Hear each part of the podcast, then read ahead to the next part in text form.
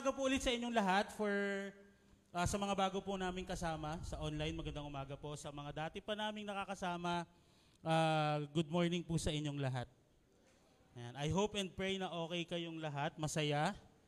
Ah, hindi ko alam kung busog, kung nakapag-almusal na. Pero wala po kayong magagawa. Okay. Sunday ngayon, di ba? Sunday ngayon, kailangan natin pumunta ng iglesia. Welcome back po sa mga bago kong nakikitang mukha. Ayan. So, yung matagal ko nang hindi nakikita, dalawang linggo, pangalawang linggo ko na siya nakikita ngayon. Okay? So, welcome back sa'yo. Alam mo na kung sino ka. Okay? so, if you are uh, with us for the past isa't kalahating buwan na po, buong month kasi ng February at March, ang pinag-uusapan natin ay ang tunay na forever. Okay? At siguro naman, ah, alam nyo na, I like the phrase yung nasa ilalim. Nakikita nyo po ba ito? Ano nakalagay dito? True love never fails. Yung totoong pag-ibig, okay, hindi nagfi-fail yan. Okay? Kung totoo ang pag-ibig na meron ka ngayon, tandaan mo lagi, hindi yan magfi-fail. Okay? At kung hindi naman totoo ang pag-ibig na meron ka ngayon, asahan mo, magfi-fail yan. Okay? It's not a question of ah, mahal mo siya o hindi mo siya mahal o ah, love ka niya. Okay? It's not about that. It's about identifying the fact kung ano ang tunay na pag-ibig. Okay? So ngayong linggong ito, mayroon akong tanong sa inyo. Naniniwala ba kayo dito? Tinanong nyo na ba ito sa sarili nyo? Sino ang God's will? Pambira. Sino kaya ang God's will ko? This is what we always ask. No, sa mga single, sino single diyan? Okay, yan. May isang ah may isa yata natagpuan niya ng God's will niya yata last time lang eh, na. So kung ay, hindi ako magbabanggit ng pangalan, pero alam nyo na yan, nagpalakpakan kayo eh. Okay? So, did you ask this one sa inyo? Sa mga bata, huwag kayong magtatanong muna nito ha. Okay? sa mga tapos ng mag-aral at settled na, secure na, okay, tanong nyo to, tinatanong nyo ba to sa sarili nyo? But you know what? It's not a question of a sino or who. Hindi ito tanong na sino yung God's will, hindi. Kasi dapat ang tanong is, ano? It is always what? Ano? Kasi kung sino, tao ang pinag-uusapan natin. It's not about tao. Kasi kahit sino pa yan, kung siya ang God's will mo, wala kang magagawa doon. Okay? It will always find its way. Napanood ko po yung Adam Project kahapon. Sino po nakapanood na ng Adam Project? Yan. Okay, kung napanood nyo po, may isang kwento doon. Isang kwento po ito ng time travel. Okay? So, may nagkataon na na-alter nila yung time. Bumalik sila sa ah, bumalik sila sa from 2050, bumalik sila ng 2018. Okay? At dahil na-alter nila yung time, may possibility no, na hindi mangyari kung ano yung nangyayari noong 2050 o sa mga susunod pang taon. Okay? Kaso lang, sabi nga nila, kung God's will yan, nag, nagkita pa rin yung bida. No? Na- Nagkataon kasi na parang 2022, bumalik siya. From 2050, bumalik muna siya ng 2022. At nakita niya yung asawa niya doon. No? Doon sila nag-meet ulit. Kasi nawala yung asawa niya ng 2050, namatay. So binalikan niya 2022, buhay yung asawa niya. Tapos sinabi ng asawa niya, hindi ito yung time na dapat kang bumalik. Dapat bumalik ka ng 2018. Ayusin mo, ganito, ganito, ganyan. Okay? At ayaw nung lalaki. Kasi syempre, nakita niya na ulit yung mahal niya eh. But then again, bumalik pa rin siya. And sabi niya, kung tayo talaga, it will always find its way. Okay? Hindi ko sinasabing God's will yon ha. I'm not saying that. But what I'm saying is, God's will is inevitable. Okay? Hindi po yun magbabago kasi God's will yan eh. May sovereign will ang Lord eh. Okay? Dadaan ka sa paliko-liko, pero ang ending nun, dun ka pa rin, lalo na pag matigas ulo mo. Okay? Kaya girls, mada- ang, ang pag-uusapan po natin ay relationship muna ngayon ng ah, dadaanan na natin yung mag-asawa, pero magfo-focus tayo on the relationship of single men and women. Okay? Kasi tapos na tayo. Naalala niyo po yung covenant, marriage covenant. Tapos na tayo doon. Last time, diniscuss ni Pastor Glenn naman ang totoong ah, lalaki. Tama? Yung totoong pogi. Kaya letter P lahat eh. Di ba? Tapos last week naman, diniscuss sa atin ni Lalaine, ni, ni, ni kagandahang Lalaine, ang totoong kagandahan. Okay, so ngayon, ang pag-uusapan natin is all about, ayan, ano po to? Love, sex, and holiness. Sabihin nyo, ay bakit ganun? Sim, nasa simbahan ako, pero bakit yan ang pag-uusapan natin? Okay, mas maganda na pong dito natin pag-usapan to kaysa sa labas. Okay? Naintindihan po ako. Sa mga magulang po, ah, patawad po sa mga anak nyo na nandito ngayon, no? Kung minors may nanonood sa atin, ay I tell you guys, mas magandang sa konsepto na ng iglesia, marinig ng mga anak nyo to, kaysa sa konsepto ng mundo. Kasi magkaiba po yun. Okay? Ulitin ko po, mas maganda na na konsepto ng iglesia o ng simbahan. Ang pag-uusapan natin ay ganitong mga topic kaysa sa konsepto ng mundo nila malaman yon. Okay po? So bilang paggalang sa salita ng Diyos, pwede ko po ba kayong anyanyahang tumayo? Let us all read. Basahin po natin, ah, mga lalaki muna, verse 3, verse 4, mga babae, and then sa verse 8, sabay-sabay po tayo. Okay? Verse 3.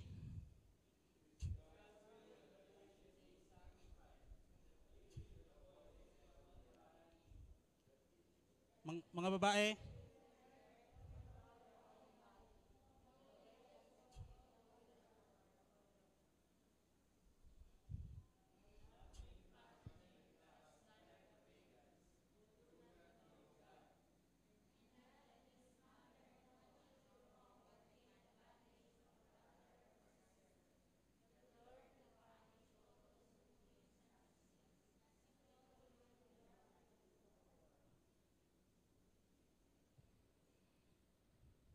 us all pray.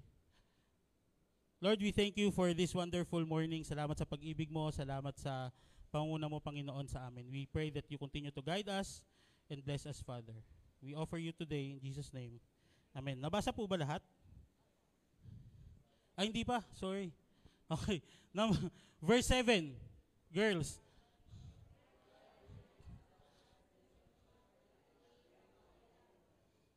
Therefore, anyone who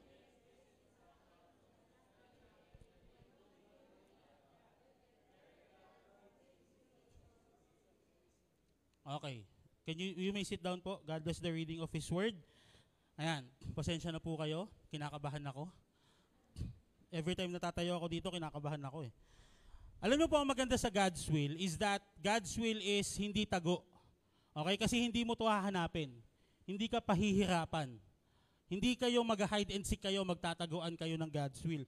O ah, aantayin, ah, sabihin na nating taon bago mo mabasa, taon bago mo malaman. Hindi. Ang maganda sa God's will is that, umpisa pa lang, sinasabi na ng Panginoon sa atin kung ano yung will niya. Okay? At ang will ng Panginoon ay umpisa pa lang, sinabi na po dito. Ano sabi dito? It is God's will that you should be sanctified. Binabago ka niya araw-araw. Nung tinanggap natin si Kristo bilang Diyos natin na tagapagligtas, the restoration process ay nagsimula na. When you pray, no, nung, hindi ko po alam kung na-sharean kayo ng gospel o paano i-share pala sa inyo yung gospel, but when someone shared the gospel sa inyo at tinanggap nyo si Kristo bilang Diyos nyo at tagapagligtas, again, the restoration process starts. Nung araw na yon. Okay, I am fond of watching restoration process. Gustong gusto ko po yan. Tanong nyo po kay Pastor Glenn at kay Pastor Isko to the point that we watched uh, isang episode ng isa ng isang uh, restora- car restoration. Yan. Ano ano po yung car restoration o yung restoration process? Ito kadate. Okay? Ito kadate. Ayan, ayan. Ito po, ito po yung mga nasa right side. Ayan, yung lumang kotse na walang kagamit-gamit, kalawangin, pangit. Okay? At ayan ka na ngayon yung nasa kaliwa. Bago, maganda. Okay? Pero hindi yan overnight nangyari. Restoration process happens every day. To the point na kailangan pang minsan palitan, may papalitan sa'yo. May tatanggalin at papalitan. Kung nanonood po kayo niyan, no, may part sa sasakyan na kailangan tanggalin at palitan ng bago. Masakit yon kung tao yon, masakit yon kung sa atin yon gawin. Palitan yung nakaugali ang ah, gawain natin. And then after that, may bagong dadaan tayo sa struggles. Masakit. Tama? Pero, kailangan pagdaanan. Kasi bakit? Kristiyano ka na eh. Okay? So, this is what God is doing sa atin nung nagsimula ang sanctification process.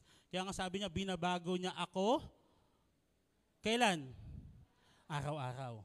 Ayan. So, ayan po ay photo naman. Photo restoration po yan na yung nasa ilalim na nasa kaliwang side. Yung nasa right side po yan, ayan yung old photo. And then yung nasa left side, yan yung bago. Okay, mga nanay at tatay, kilala nyo ba yan? Hindi nyo kilala? Si Susan Roses po yan. Okay? Next po tayo. Our ultimate goal. Ayan. Our ultimate goal as Christians is not pursuing someone. Okay, ulitin ko po. Our ultimate goal is not pursuing someone or something or makagraduate or or makapagtapos with highest honor or makakuha ng magandang trabaho or makapasok sa kumpanyang inaasam mo simula't simula pa. Hindi ko sinasabing masama yon. I'm not saying that. Okay? Linawin natin. Hindi ko po sinasabing masama yung mga bagay na yon. Achievement yon, maganda yon. Pero hindi yun ang ultimate goal. The ultimate goal is pursuing Christ. Kaya ka nga tinawag na Christian. Because the first thing that you are going to do is to pursue Christ. Kaya mo nga tinanggap si Jesus Christ bilang Lord and Savior because you want to be something like or someone like Christ. That is pursuing uh, Christ. Okay? Holiness in relationship. Kailangan maging holy tayo sa ating relationship. Relationship with our spouse, with our girlfriend or boyfriend. Sa mga may girlfriend, boyfriend po dyan, okay, holiness in the relationships. Okay? Hindi tayo, ah, hindi ginusto ng Panginoon na magkasala tayo. Okay? So kaya na tayo binabago araw-araw eh. Kasi gusto niya holy tayo. Maging holy yung tayo as a person para maging holy din yung relationship that we have. At paano natin maa-achieve yung pagiging holy sa isang relationship? The first thing that we need to do is to run away from sexual immorality. Yan ang unang dapat nating gawin. To run away. Pag sinabing run away, hindi ka hindi mo hihintayin na lumayo sa iyo yung kasalanan o yung sexual immorality. Ikaw ang lalayo. Okay, we always say that. Alam nyo naman yung kanta, di ba? O tokso, layuan mo ako, hindi ka kakanta nun. Kasi hindi lumalayo ang tukso. Okay, tao po ang lumalayo sa tukso. 1 Thessalonians 4.3 says, okay, in God's will, or it is God's will that you should be sanctified. Maganda yung second part, that you should, ano pong gagawin? Ano po ulit? Avoid what? Sexual immorality. You want your relationship to be holy, katanggap-tanggap sa Panginoon at sa tao, avoid sexual immorality. Okay? Avoid sexual immorality. Ano po ang pag-avoid o paano gagawin ang pag-avoid sa sexual immorality? Una, pag nagdi-date kayo, huwag kayong mag-date na kayong dalawa lang. Di ba? Yung mga bagong magjowa dyan, sama nyo kami. Di ba? Sa mga magjowa dyan, pwede po kami. Okay? We, we go out in group. Naalala ko po before, oh, sa pagmamahal namin kay Glenn, hanggang bahay nila Lane, hinahatid namin. Ang layo po. Grabe pag-ibig, ang layo. Tagig ba? Tagig?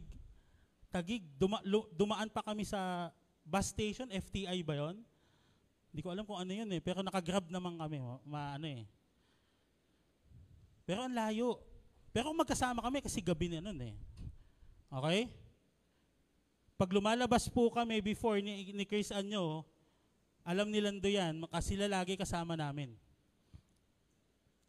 Alas stress ng madaling araw, okay, pag walang pasok, ha? Okay, nagtatagaytay pa kami, magkakape lang, pero magkakasama kami. Okay, magkakasama kami, hindi kami lumalabas na kaming dalawa lang ni Christian unless, unless ihahatid ko siya sa trabaho. Okay, kasi alam nga naman isama ko pa sila. Madaling araw pumapasok yung asawa ko, kaya kailangan kong ihatid. Okay, nung time na yon. So, you know, iwas natin yung sarili natin. Huwag tayong, sabi nga ni Pastor Larry palagi sa atin, huwag tayo sa tatlong K. Okay, kalayu-layuan, kasulok-sulukan, at kadilim-diliman. Alis ka doon. Huwag mong sabihin, hindi, malakas ako, kristyano ako, eh, hindi. Pag nababad ang isang malakas, no, o matigas na tinapay sa mainit na kape, lumalambot din yan. Ang bakal, pag nagtagal yan, kinakalawang din. Naintindihan po ako? Okay. Next po, sabi dito, Mateo chapter 5 verse 27 and 28. Okay, narinig ninyong sinabi, huwag kayong mangangalunya. Okay, ngunit sinasabi ko sa inyo, ang sino mang tumingin sa isang babae nang may pagnanasa ay nangangalunya na sa babaeng iyon sa kanyang puso. Okay, walang nangyari sa kanila, take note of that. Hindi niya hinawakan, okay, tiningnan niya lang. Pero kung yung pagtingin pa lang ay may kasama ng pagnanasa, iba na yon. Kasalanan na yon. Okay? May salita pong ginamit sa Bible, porneia. Okay, doon po kinuha ang salitang pornography. Pornography, okay? At ang salitang pornography madalas ginagamit sa Bible na salitang fornication. Okay? At yun po ay pakikipagtalik ng isang lalaki sa isang babae nang hindi under ng covenant ng marriage. At kasalanan yon. Okay? Ulitin ko po, kasalanan yon. Pero ang maganda sa Bible, hindi niya lang dun sinabi. Lahat ng sexual act. Ibig sabihin, kahit again, tumingin ka lang sa isang babae ng may pagnanasa, nagsala, nagkasala ka na. Tumingin ka lang kahit nga hindi, ah, hindi mo, sabi nga sa akin, sabi sa amin palagi ni Pastor Larry, pag tiningnan mo yung, pag may dumaang babae, tingnan mo lang, okay lang yan, appreciate mo. Pero pag lumingon ka pa ulit, iba na yon. Okay yung appreciate mo yung babae, walang problema doon. Pero pag may pagnanasa na, hindi na po maganda yon. Sabi po sa kasunod dito, ngunit dahil sa lumanaganap, ito po ay para sa mga ah, single, no? Sa mga single boyfriend or girlfriend o kahit wala. Okay? Ngunit sa mga lumalaganap na pakikipag-apid, okay, bawat lalaki o babae ay dapat magkaroon ng sariling asawa. Okay, liliwanagin ko lang. Baka kasi sa mga single, oy, mag-asawa na daw ako. Hindi po, ha?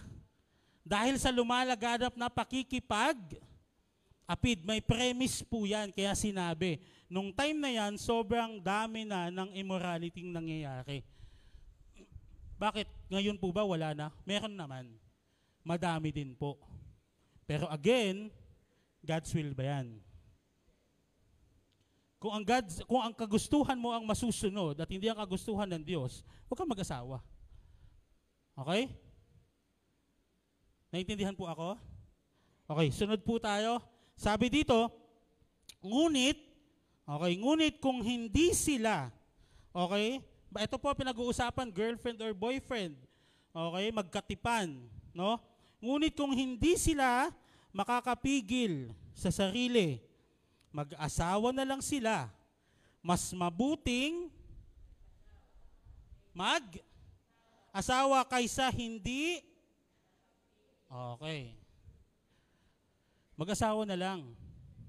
Mag-asawa na lang kayo kaysa magkasala kayo. No? May kasalang bayan naman. Sabay ka na. Okay? I'm not kidding, guys. Okay, kaya nga, I don't know if, if, uh, kaya nga po, umpisa pa lang, no, there was a time that ako si Glenn C. Isko, we, we talk about or we talk to some uh, young people natin or leaders natin na may mga ganong case. Kasi bakit? We love them. We want to see them growing. We want God's blessing to be with them. At kung nagpapatuloy ka sa kasalanan ganon, hindi hindi hindi mo matatanggap yung God's blessing. And we don't want that. Kaya nga po, we work out natin. Okay, yung unang first kasalang bayan natin eh, di ba? Kasi we want na maitama yung mga hindi tama. We want na yung relationship ay maging uh, kaaya-aya, hindi lamang sa paningin ng tao, kundi sa paningin ng Diyos higit sa lahat. Kaya I salute those people or those couple that stay pure, no? Habang hindi pa sila mag-asawa.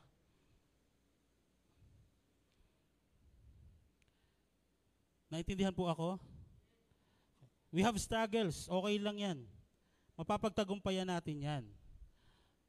Tulungan natin ang isa't isa. Tulungan natin ang sarili natin sa pamamagitan ng okay, pakikiisa natin kay, kay Kristo. Mapapagtagumpayan na, naman natin to. Huwag kayong mag-alala. Kaya nga natin pinag-aaralan. Okay? Because we want to learn something. We want to do something about it. Kasi nakikita natin, laganap na to eh. Laganap na to ngayon sa, sa mundo natin. And we don't want the next generation to suffer the same. Gusto natin yung next generation maging maayos. That's why we're studying it. That's why we're doing this. Okay, sabi po sa 1 Corinthians chapter 7 verse 36. Okay, ngunit inaakala ng isang lalaki okay, na Nagkakaroon ng ano po? Siya ng masidhing pagnanasa sa kanyang katipan at dahil dito ay kailangang Okay, ah, 'di ba ang daming verse sa Bible na nagsasabi na kaysa magkasala ka, magpakasal ka na lang. Sa mag girlfriend boyfriend po ito ha, yung salitang magkatipan, ibig sabihin po niyan may relationship silang dalawa. Okay, girlfriend, boyfriend. Medyo malalim lang na salita yan. Pero girlfriend, boyfriend po ang ibig sabihin yan. Okay? Girls, okay, girls na may girlfriend, ah, may, may girlfriend, may boyfriend. Okay, girls na may boyfriend, pag narinig nyo to, hindi totoo yan ha. Okay? Ulitin ko po. Pag narinig nyo to sa boyfriend nyo, hiwalayan nyo na. Okay? Kung yun ang inihingi niya hiwalayan nyo na, promise. Kasi ang totoong pag-ibig, nakakapagpigil yan. Okay? Nakakapaghintay yan. Kung kailan, ayon ay sa gabi ng inyong kasal. Hindi bago ha, sa gabi ng inyong kasal. Kung kinasal kayo ngayon, mamayang gabi. Ayan. Naintindihan po? Hindi po totoo ang salitang kung mahal mo ako, patunayan mo ako. Pag nanasa po yan, hindi yan pag-ibig. Last. And last will never uh, will never be right. Hindi po magiging tama yung pagnanasa. Pagnanasa ng laman, ha? We're talking about having sex ng walang uh, kasal. Okay? Why we fight sexual sin? Okay, why do we fight sexual sin? Una po, dahil may judgment ng Panginoon. Pwede mong sabihin, ah, na ako. Hindi na ako, uh, hindi naman ako mapupunta sa impyerno eh. Ligtas na ako kaya okay lang akong magkasala. Okay lang akong paulit-ulit ko tong gawin kahit hindi pa kami kasal kasi ligtas na ako. Don't get me wrong guys, hindi nawawala ang kaligtasan.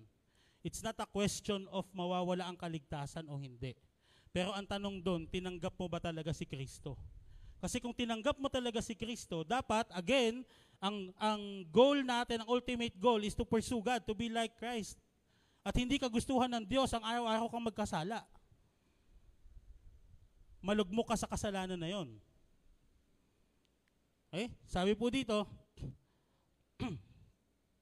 sabi diyan, kung ang kanang mata mo Lagi namin itong ginagamit no, ni, ni Lando nung kami ay mga binata pa. No, kung ang kanang mata mo ay nagiging sanhi ng inyong ng iyong pagkakasala, dukutin mo ito at itapon. Mas mabuti na, okay, mas mabuti pang mawala ng isang bahagi ng iyong katawan kesa ang buo mong katawan ay itapon saan? See? I'm not saying that. The Bible says that. Okay? Hindi lang po mata ang pinag-uusapan. Ang sabi pa dito, kung ang iyong kanang kamay. Okay, so pwede palang kaliwa kasi kanan lang yung sinabi sa Bible. No. Wag mong wag mong paglaruan yung salita ng Diyos. Okay? Pag pag may nagsabi sa inyo, girls, no? Pag may nagsabi sa inyo, pwede palang ano lang, uh, kaliwang kamay ang gamitin kasi ganito, ganyan, ganyan. Sabi sa Bible, kanan, palapitin mo sa akin, pabigay ako isa lang. Bibigyan ko lang ng isa. Isang usap na masinsinan. okay? Dukutin mo din ano daw, putulin mo daw yung yung yung kamay mo. Kesa itapon ka sa impyerno. Hellbound. Having sexual immorality ay papunta ka ng impyerno. Sakit nun. Come to think of that. Mapupunta ka sa impyerno dahil lang sa mababaw o hindi na pala mababaw dahil sa uh, pagnanasa na meron ka. Okay? Sabi po dito, it's not about losing one's salvation. Hindi ito yung nawawala yung salvation o hindi. Okay, linawin ko po guys, ha? linawin ko church. Hindi nawawala ang salvation. Kung totoo, okay, ito po ang premise kung totoong tinanggap mo si Kristo, hindi po nawawala ang salvation. Kahit nagkakasala ka pa. Simply because pwede kang humingi ng tawad at patatawarin ka ng Panginoon at itatama ka niya. Pero it is the question of, ito ang sabi dyan, but our sanctification is the proving ground that we really are saved. Yung sanctification, yung binaba, nakikita ba yung pagbabago sa iyo araw-araw? That's the question. Hindi nawawala yung kaligtasan, nauulitin ko po. Hindi tayo naniniwala na nawawala ang kaligtasan again kung totoong tinanggap mo si Christ. Okay? Pero dapat, kahit nagkakasala ka, nakikita sa iyo na may pagbabagong nangyayari. May sanctification process na nangyayari sa iyo. Again, sanctification process or restoration process will not happen overnight. Pwedeng taon yan. Hanggang buhay tayo, okay, may sanctification. Binabago niya ako araw-araw. True Christians fight against sexual sin. Kung totoong kristyano ka, nilalabanan mo to. Hindi ka nagbababa doon. Nilalayo mo ang sarili mo doon sa kasalanan yon. Naintindihan po ako? Okay, pangalawa, sabi po dito, our identity in Christ. Sino ka na ba ngayon? Okay, nung tinanggap mo si Kristo, sino ka na ngayon? Kung dati hindi pa, ngayon sino ka na? Sabi dito, 1 Thessalonians chapter 4 verse 7, For God did not call us to be impure, but to live in a holy life, or to live a holy life. Hindi naman sinasabi to na uh, no, naglalakad ka na nakaganito na, no? Hindi naman ganon. Oh, banal yan, ganyan. Hindi naman po ganon. No? Huwag tayong ano, huwag tayong mag-exaggerate things. Pag sinabing holy life, yung hanggat maaari na iiwasan mo ang kasalanan, gagawin mo. Hanggat maaari na um, hindi kayo magkasala ng boyfriend, girlfriend mo, o ng asawa mo, o ng ng, ng asawa mo o as ikaw at asawa ng iba, ay iiwasan mo. Naintindihan po? Okay. Sabi dito, you are not just a ministry worker. Kasi madalas sinasabi natin, no, mas mahalaga naman yung ministry na ginagawa ko kaysa sa ginagawa ko patago.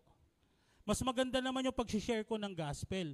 Mas mahalaga naman yung paglilid ko dito sa taas ng praise and worship.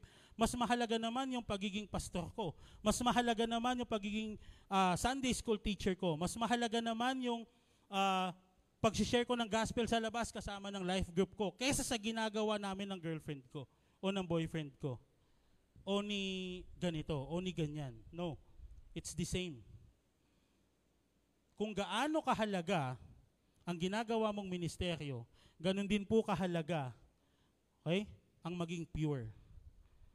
Ganun din. Kasi doon nagsisimula ang lahat. How can you say na tanggapin mo si Kristo bilang Diyos mo at tagapagligtas kung ikaw alam mo sa sarili mong may ginagawa kang hindi maganda? At if you are really Christians, there's something na bumu or there's parang may nadidinig ka sa tenga mo na binubulong palagi sa iyo pag nagkakasala ka, maliyan, maliyan. May ganun. Yung Holy Spirit will always remind you na mali yung ginagawa mo. Pag wala na po nag-remind sa iyo, magtanong ka na. Okay, kung ligtas ka ba talaga. Again, you are set apart from sin, set apart for kung para sa Diyos ka talaga, iiwasan mo yung mga kasalanang yun. Iiwasan mo yan. Hindi ka magbababa doon again. Mahirap po malugmok dyan. Okay? Mahirap. I've, I have friends before, no? May mga ganyang cases. And it's not good. Hindi lang relasyon yung nasira, hindi lang ah, pagkakaibigan, madami pa, pamilya. Pamilya pwedeng masira sa ganito, eh, di ba? Tama po? Ang daming pamilyang sira na ngayon dahil yung isang ah, lalaki man or babae nangalon niya. And it's not good to see broken families nowadays. 1 Corinthians chapter 6 verse 11 ah verse 10 to 11. Sabi dito, hindi nyo ba alam? Okay? Na nagmamana o nagmamana ng kaharian ng Diyos. Hindi nagmamana ng kaharian ng Diyos ang masasama. Okay? So if you're doing bad things, hindi ka magmamana ng, ng kaharian ng Diyos. If you're doing something that is not for Christ, it's not for God, it's not giving no yung tamang ah, pagsamba o pagkilala sa Panginoon,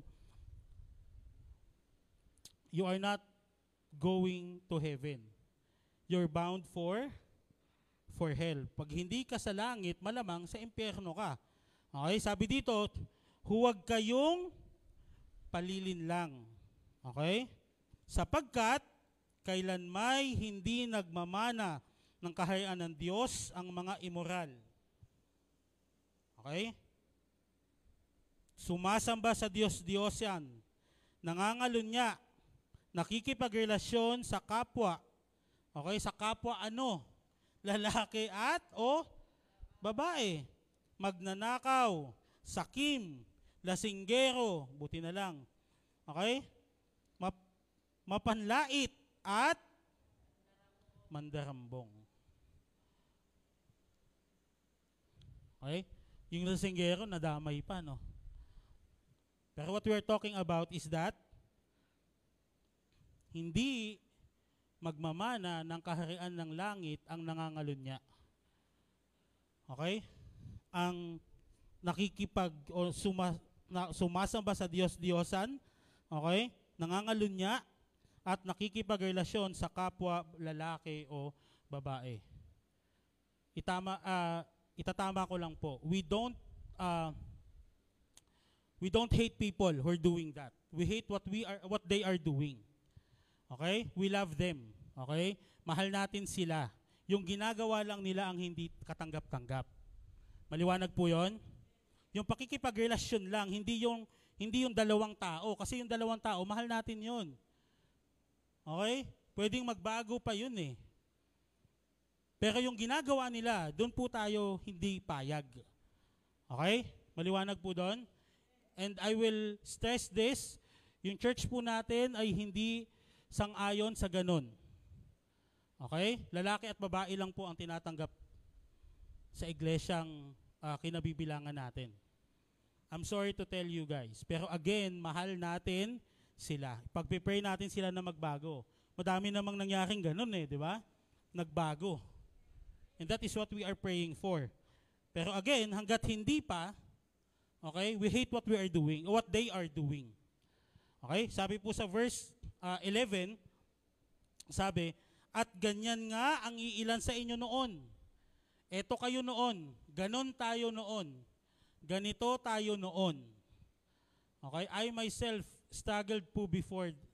Alam niyo naman yung kwento ko, di ba? Open book naman yun eh. Okay? Pero ngayon, again, sino ka ba ngayon? Your identity in Christ ngayon. Sino ka na ba ngayon? Nakita nyo po, naalala nyo kanina yung restoration, yung picture. Sino ka na ba ngayon? Sa harapan ng Diyos, eto ka na. Ngunit, nilinis na kayo ng ano po? Sa inyong mga kasalanan at hindi ka lang nilinis, kundi ibinukod. You are set apart. Okay, pinaghiwalay ang decolor sa puti. Kasi baka mamantsahan, di ba? Pag naglalaba po kayo, okay, inihiwalay natin yung decolor sa puti para hindi mahawaan. Ganon din po sa Kristyanismo. Hinihiwalay natin ang sarili natin, we are being set apart. Okay, tayo, nagdidesisyon tayo na lumayo sa kasalanan. Ikaw mismo, ako mismo dapat magdesisyon. Okay? Naintindihan po? Magdesisyon na alisin mo yung sarili mo doon. Okay? Ibinukod ka na eh. Ibinukod ka na ng Diyos. Okay? Para maging Kanya. Itinuring na kayong matuwid. Kahit na araw-araw po ako nagkakasala, yes. Kahit na po nasa process pa ako ng restoration process, yes. Kasi bakit? Kasi araw-araw ka naman binabago ng Diyos eh. Basta hingi mo ng tawad, basta totoo yung paghingi mo ng tawad every day.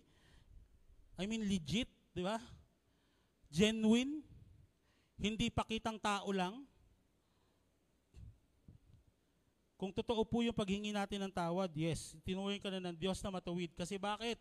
Kasi ang nakikita na sa iyo ng Diyos, hindi ikaw, kung hindi si Kristo. Remember, we are saved by the blood of Jesus. So dahil doon, ang tingin na ngayon ng Diyos, Ama, si Kristo sa iyo. Hindi ikaw at ang kasalanan mo. Maliwanag po. okay. Sabi diyan, matuwid dahil sa Panginoong Heso Kristo at sa Espiritu ng Diyos. Dahil kay Jesus Christ at sa Spirit na ibinigay sa atin ni Jesus Christ, ipinadala niya. Okay? Para sa atin. And of course, yung pangatlo, for the glory of God. We fight sin simply because we want to give glory saan? Sa pangalan ng Diyos. Okay? Goal natin yon, mabigyan papuri ang Diyos araw-araw. Hindi lang sa trabaho natin, hindi lang sa sa uh, sa eskwelahan natin, kundi sa relasyon na meron tayo. Okay? Sa ating kapwa-tao. Lalong-lalo na sa ating boyfriend, girlfriend o mag-asawa. Okay? We fight sexual sin to give glory sa Panginoon. Maliwanag po yon? Pag napapagtagumpayan natin yung, yung sexual sin, we give glory, okay, to the name of the Lord. Sabi sa 1 Thessalonians chapter 4, verse 7 and 8, sabi, For God did not call us to be impure, but to a holy life. Therefore, anyone who rejects this instruction does not reject human being, but God. Ibig sabihin, kung nagbababad ka pa rin sa pagiging makasalanan o pagiging impure o sa sexual sin, hindi mo nire-reject yung tao, sa, kundi ang utos ng Diyos mismo. At ang Diyos mismo ang nire-reject mo. Okay? Sabi diyan sa Bible. And also, sabi dito, the very God who gives you His Holy Spirit. Okay? Medyo mabigat po yan kasi pag nireject mo na ang Diyos, sino nang nasa iyo? When you start rejecting Christ, when you start or when you still, no, kahit sa kabila ng sa kabila ng alam mo na yung bagay na hindi mo dapat gawin o bagay na makasalanan, pero ginagawa mo pa rin, nire-reject mo na ang Diyos. At pag nireject mo na ang Diyos, alam mo na dapat din kung sino na yung naghahari sa'yo. Kung hindi ang Diyos na naghahari sa'yo, you know who is. Di ba? Si Satan na yon. Hindi na, hindi na ang Diyos nun. Kasi you reject Christ na eh. You reject God na eh. Maliwanag po? okay. Naniniwala po tayo that sexual sin is powerful. Okay? Wala namang question doon. Powerful naman talaga yon. Kaya nga ang daming nahuhulog doon eh. 'Di ba? Ang daming relasyon na nasisira. Don't get me wrong, may mga pastor pa nga eh.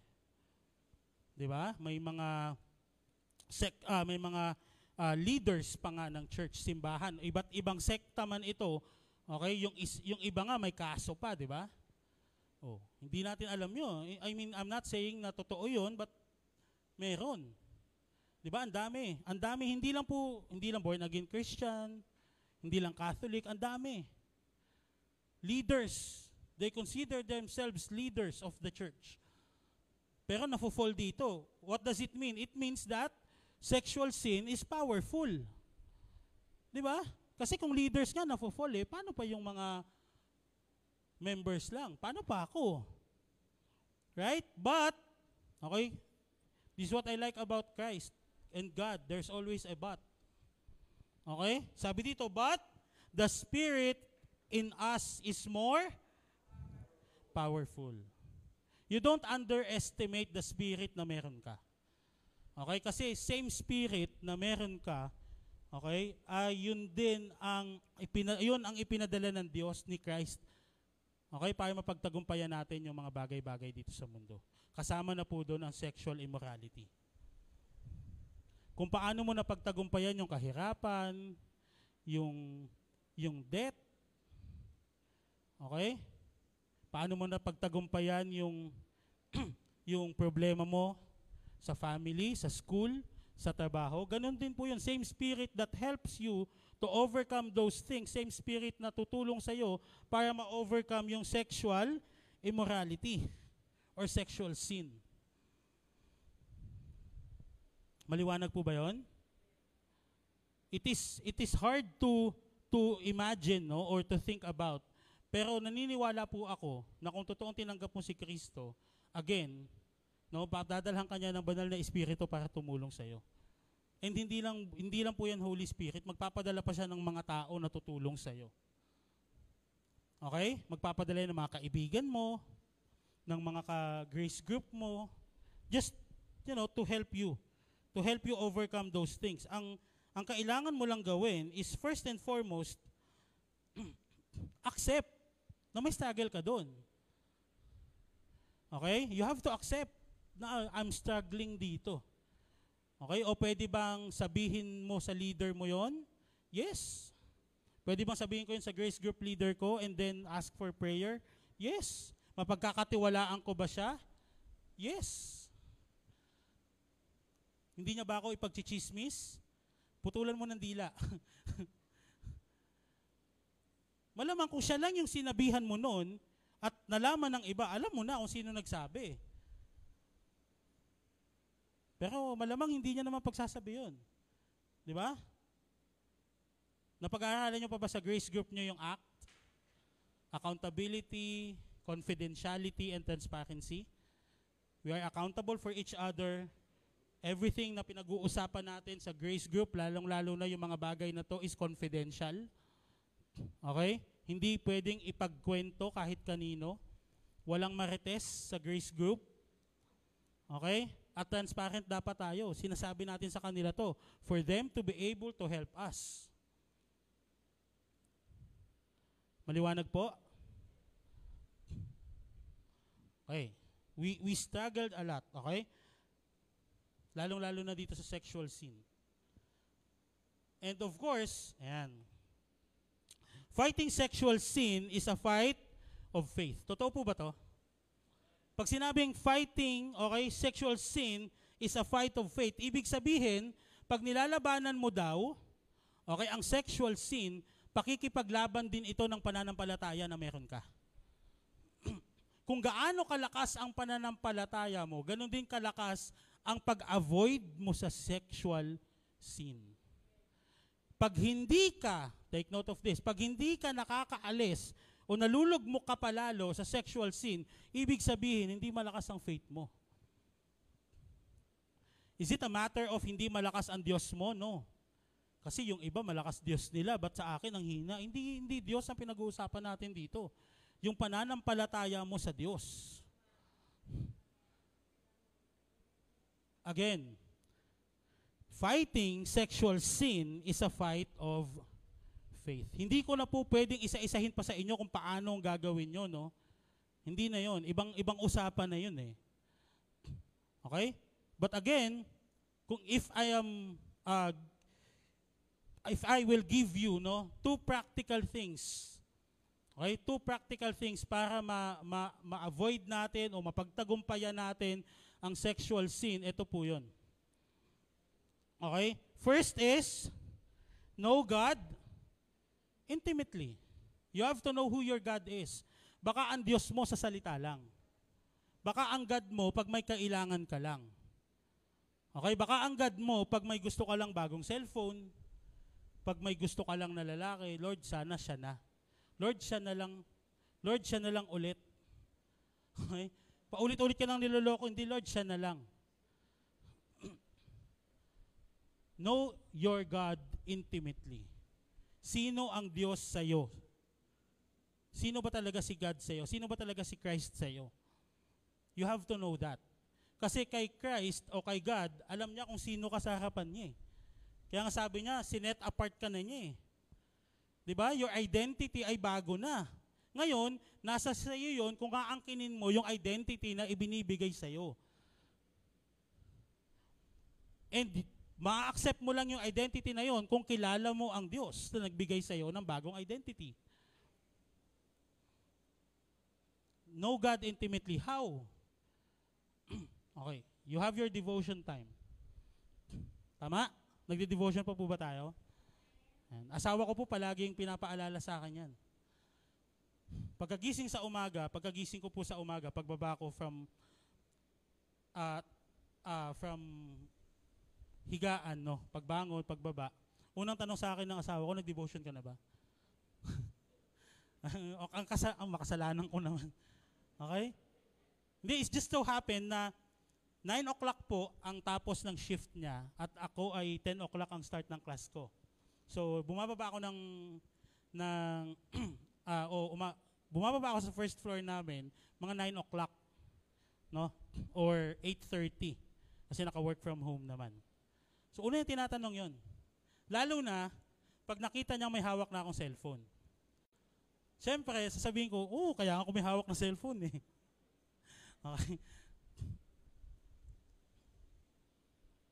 But you know, joke time yon pero ang totoo, ano ba ang una mong binubuksan pagising mo sa umaga? Bible app, that's good. Wag lang Facebook. TikTok. Instagram, Twitter. The first thing that you need to do every single morning when you start your day, pray and open your Bible. Know your God. Mapagtatagumpayan mo lahat ng bagay kung alam mo yun eh. May, may mga promise, libo-libo ang promise ng Panginoon para mapagtagumpayan natin. Isa lang tong sexual sin sa dapat natin pagtagumpayan. Okay? Pangalawa, sabi dyan, trust God deeply. pagkatiwalaan mo yung Diyos mo. Kung kilala mo ang Diyos mo, pagkakatiwalaan mo siya. Tama? Hindi ka magtitiwala sa taong bago mo palang nakilala. I don't know, pero ako, even sabi nga ng magulang natin, don't talk to strangers. At pag hindi mo kilala ang isang tao, hindi ka magtitiwala. Kaya nga may scammer eh. Kaya may na-scam. Kasi may mga taong mabilis magtiwala kahit kakakilala pa lang nila. Kaya nga ang premise natin, know your God, para at least malaman mo kung sino talaga ang Diyos. At pag nakilala mo siya, imposibleng hindi ka magtitiwala sa Kanya. That's very impossible. Kung kilala mo na ang Diyos, imposibleng hindi mo siya pagkatiwalaan eh. Kasi ikaw ba naman, binigay niya yung anak niya para sa iyo, hindi ka pa magtitiwala? Di ba? Napakababaw ng, dahi, ng dahilan mo naman kung hindi mo pagkakatiwalaan yung taong kaisa-isa o yung Diyos na nagbigay ng kaisa-isa niyang anak para sa iyo. Para maligtas ka. And this sexual sin is so small para hindi niya mapagtagumpayan. So never underestimate your God. Know your God and trust your God. Maliwanag po, Grace City Church? I hope you learned something new today. Pinaiksi ko lang po talaga kasi madalas sinasabihan ako ang tagal mo. Okay? And I don't want na madami tayong ilagay na information simply because let's make it practical and applicable sa atin. I hope and pray na ngayong umagang ito, um, mga babae, lalong-lalo na. Okay? Mga babaeng single na gustong magka-boyfriend. Okay? Mga lalaking single na gustong magka-girlfriend. Mga may asawa na kahit matagal na o bago pa lang. Okay? Let us try to be holy sa relationship natin. Okay? Maging kaaya-aya yung relasyon na meron tayo sa Panginoon. Okay? Ang goal natin is hindi maging kaaya-aya sa harapan ng tao, kundi maging kaaya-aya sa harapan ng ng Diyos. Sabi nga natin palagi, Lord, nawa mapangiti ka namin. 'Di ba? Sa simpleng relasyon na meron kami sa asawa ko, sa girlfriend ko, sa boyfriend ko, or kahit single man ako. Maging ah, kaaya-aya, Lord, sa iyo to. Naintindihan po? Kaya natin tong sexual sin. Okay, kaya natin to. If we are really no have Christ in us. Okay? That's the only reason that we can fight this sexual sin. Kung totoong may Kristo tayo sa puso natin. Kaya natin yan. Okay, let us all pray. Lord, we thank you for this morning. Salamat sa pag-ibig mo. Salamat sa pangunguna mo sa amin. Lord, we pray that you continue to guide us sa mga bagay, Panginoon, na ah, pinagdadaanan namin, lalong-lalo na, Lord, sa sexual sin na nais mong mapagtagumpayan namin. We ask, Lord, that you prepare us sa mga battles na ito. At Lord, we ask na samahan mo kami. we are so thankful na may Diyos kami na pwede naming lapitan, pwede naming ah, hingan ng tulong. We pray, Lord, na matagpuan ka namin palagi sa mga panahong ito. And we pray, Lord, na ikaw palagi ang aming maalala sa panahon na kung saan kami nangihina dahil sa mga sins na ito. And we believe, Lord, na mapagtatagumpayan namin to kasi kasama ka namin. We thank you and we offer you this morning in Jesus' name. Amen.